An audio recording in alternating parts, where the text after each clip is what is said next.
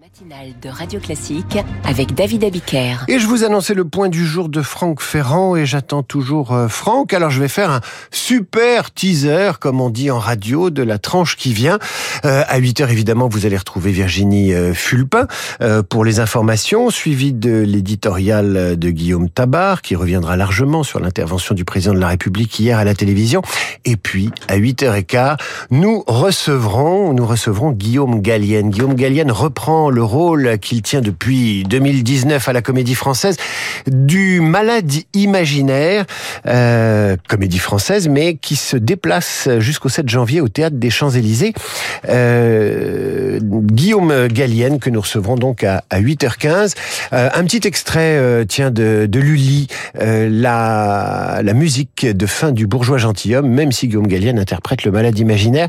Allez, un peu de musique sur Radio Classique.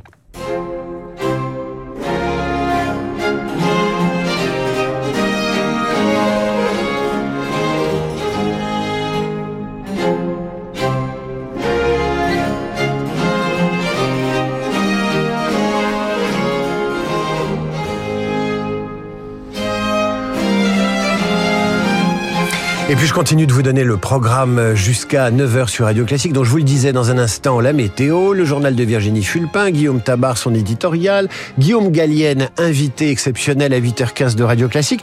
Et puis ensuite, évidemment, nous retrouverons Hervé Gattegno qui va nous parler du musée Georges Brassens à 7. Et puis vers 8h40, nos esprits libres.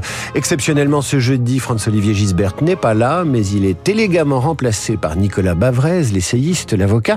Et puis par notre consoeur du Figaro, euh, Anne de Guigné. Au programme, évidemment, l'intervention du président de la République hier soir, qui sera largement commentée. Euh, le projet euh, européen de régulation des flux euh, migratoires. Et puis, on parlera du nouveau pacte de stabilité européen. Voici que s'annonce dans le studio Virginie Fulpin pour euh, la météo dans un instant.